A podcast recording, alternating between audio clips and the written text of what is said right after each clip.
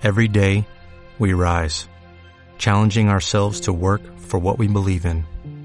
At U.S. Border Patrol, protecting our borders is more than a job, it's a calling. Agents answer the call, working together to keep our country and communities safe. If you're ready for a new mission, join U.S. Border Patrol and go beyond. Learn more at cbp.gov/careers. El milagro de la leche.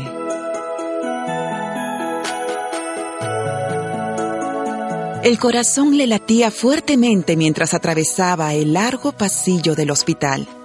Eliana iba recordando su vida, sus incontables meses de espera. Por fin se había decidido. En unos minutos lo tendría en sus brazos. ¿Dónde está? ¿Dónde? Venga por acá, Eliana, te está esperando. Eliana había cumplido 38 años. Desde hacía mucho quería tener un niño, pero corrieron los meses, los años y nada. Pasó todos los exámenes y pruebas, pero su cuerpo no estaba apto para la maternidad. Entonces decidió adoptar un bebé. Tres onzas de agua hervida, ya. Una cucharada de leche en polvo, ya está. Probar la temperatura en la mano. Y listo. Pero el niño de una semana de nacido no terminaba de aceptar el biberón. Lloraba. La situación iba de mal en peor. Y solo después de muchos intentos, Eliana lograba que el pequeño tomara algo de leche. Doctor, ¿qué hago? Si mi bebé sigue así, se va a desnutrir. ¿Y por qué no le da de lactar, Eliana? ¿Cómo dice, doctor? Usted puede producir leche. Dele sus pechos. Pero, doctor, yo nunca estuve embarazada. Mi bebé es adoptado, usted lo sabe.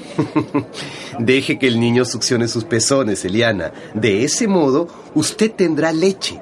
Y cuanto más mame el bebé, más leche tendrá. Es lo que llamamos la relactancia. ¿De verdad, doctor? Parece un milagro.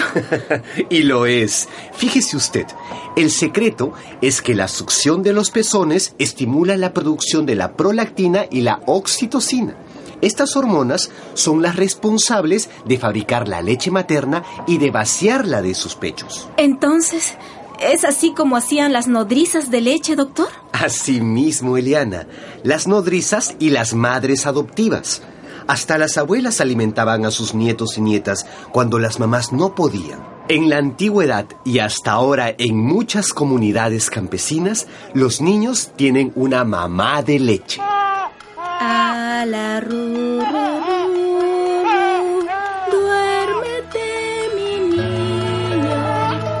Eliana estaba encantada con la noticia. El doctor le había indicado además que el mejor momento para la estimulación de los pezones era la noche. Así que con un poco de paciencia, mucho amor y una buena técnica, lo consiguió. Sin el consejo de aquel médico amigo, Eliana nunca hubiera imaginado que ella podía alimentar a su bebé.